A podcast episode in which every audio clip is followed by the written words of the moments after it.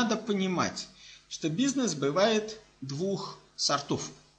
И для этого мы должны сейчас для себя очень четко определить два сорта бизнеса, моральный и аморальный.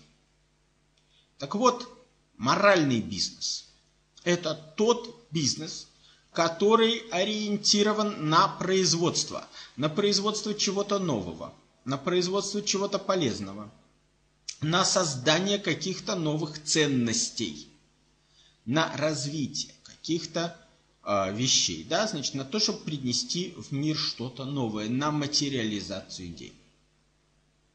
Бизнес аморальный направлен на перераспределение. На перераспределение денег от, скажем так, ну там разные варианты, да, либо от работающих к паразитам, либо, соответственно, от одних паразитов к другим паразитам. И то, и другое аморально. Вот две формы бизнеса, которые существуют в наше время.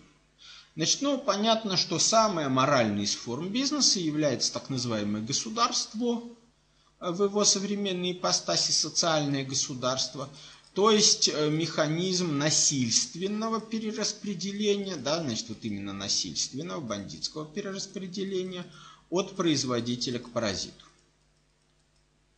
Значит, соответственно, э, есть другие бизнесы, Значит, ну, такой же механизм, работающий примерно в тех же рамках и на той же идеологии, в Италии, например, называется мафия. Да? Значит, тоже они а, обкладывают а, данью тех, кто что-то производит, и, соответственно, а, часть этой дани раздают на благотворительность, соответственно говоря, что вы, мы вот защитники народа, они, суки, враги, да, вот, э, поэтому мы их грабим. Ну, а большую часть, естественно, присваивают себе. Соответственно, вот все эти доны, значит, или они, они же в, э, там, самом, в русском языке называются бюрократ. Вот, значит, вот это вот чисто мафиозная система, мафиозная организация. Она другой быть не может, потому что в основе ее лежит идеология гуманизма. Да, идеология гуманизма – это идеология мафии. То есть еще там э, в XIX веке там сочинена легенда, которая отнесена в какие-то древние века под названием там поэма о Робин Гуде, где вот этот э, якобы средневековый Робин Гуд занимался э, социалистическими экспериментами по перераспределению тех, у кого деньги есть, к тем, у кого денег нет. В XIX веке э, сама постановка вопроса еще не была столь аморальной она не была столь аморальной по той простой причине, что тогда а, в действительности бедными были и... Ну, то есть тогда была другая ситуация. Тогда еще в связи с недостаточным развитием производительных сил а, практически бедными были все и трудящиеся, и, а, значит, соответственно, иждивенцы – этих трудящихся, но кроме этого существовал очень небольшой класс паразитов, а, в отношении которого государство осуществляло перераспределение. То есть тогда государство осуществляло перераспределение в пользу только бюрократов, или как тогда это называлось, феодал. А, соответственно, а, тогда получается, что вот Робин Гуд, он работает как бы в противофазе. Вот. И, скажем, в 19 веке, повторяю, постановка вопроса была относительно, так сказать, приличные. Более того, социалистические идеи в индустриальную эпоху, вообще говоря, играли не реакционный, а как раз наоборот вполне прогрессивный, стабилизирующий общество характер. Поэтому я не буду, так сказать, сейчас углубляться в историю социалистических идей, там есть много плюсов в их истории, но в современном обществе ситуация изменилась. В современном обществе производительные силы настолько высоки, что любой работающий человек зарабатывает много, и бедными в этом обществе являются только паразиты, ну, скажем так, те паразиты, которые не участвуют сами а, на высоких уровнях в процессах перераспределения. Да? Значит, соответственно, те, которые участвуют, то есть вот наследники тех бюрократов-феодалов, да, они э, как раз э, воруют из бюджета уже столько, сколько работающему человеку не заработать и при нынешнем развитии производительных сил. Так вот, проблема в этой самой гуманистической социалистической идеологии, которая порождает, э, с одной стороны, мафию в условиях, скажем так, э, естественных, или социальные государства, так сказать, в условиях вот какой-то более сложной организации. Значит, на самом деле, на уровне нравственном суть мафии, значит, суть вот воров, э, суть мафии, суть криминала и суть государства, она одинакова. А и если вы посмотрите, сравните сейчас те понятия, те взгляды на вещи, которые существуют, скажем, а, вот во всех этих самых а, нынешних социальных государствах, вы увидите, что они ничем не отличаются от понятий уголовного сообщества. Потому что на самом деле а, уголовное сообщество изначально было базировано на той же самой идеологии, на той же самой там, идее там, социальной справедливости, социалистической идеологии и так далее.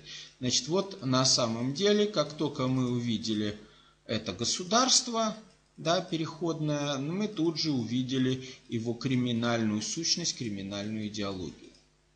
То есть это государство мафии, и другом, а другим оно не может быть, оно не могло быть, и, собственно, любые попытки его превратить во что-то другое, они, э, ну, скажем так, могли бы быть успешными только, только если бы был обеспечен слом этой идеологии в массах, да, и обеспечить его можно только силовым путем, можно только там каким-то подавлением, только какой-то диктатурой, диктатурой класса, который, э, ну, скажем так, ну, восходящего класса, в данном случае класса трудящихся, диктатуры трудящихся, которые э, ввели бы ситуацию, когда демократия, то есть выборы, были бы в руках только этого класса. Только этого класса, да, значит, вот представители этого класса. То есть вот человек зарабатывает столько-то, неважно сколько, один зарабатывает много, другой зарабатывает мало, но человек зарабатывает, то есть он в бюджет отдает больше, чем он из бюджета получает.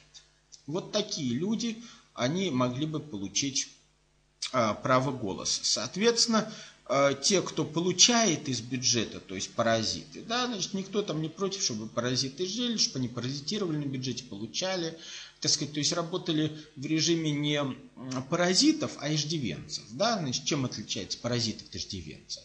Иждивенец живет за твой счет, но он живет э, за твой счет, потому что ты ему даешь деньги. А ты принимаешь об этом решение, ты его кормишь из э, своих там гуманистических соображений, еще каких-то соображений, потому что понятно, что к экономическим соображениям в жизни не сводится, и у тебя есть достаточно много резонов этого человека там кормить. Это называется иждивенец. А вот когда человек не просто живет за твой счет, но еще и управляет твоими финансами так, чтобы забрать себе – столько, сколько он хочет. А помимо твоей воли, вот это называется паразит. Так вот, а, а, собственно говоря, а, в обществе здоровом иждивенческие классы живут и никому не мешают. А вот в обществе нездоровом они превращаются в паразитические классы, которые делают жизнь бизнесмена, жизнь человека работающего, да, трудящегося, несовместимы с этим обществом. И человеку приходится уйти из этого общества, так или иначе. А, ну, поскольку а, нельзя жить в обществе и быть свободным от него, поскольку уйти из этого общества дело очень непростое, то, соответственно, встает вопрос да, о том, как найти с этим обществом, ну, скажем, такое нехорошее слово, как компромисс. То есть такую форму с ним сожительства, чтобы, грубо говоря, тебя не съели.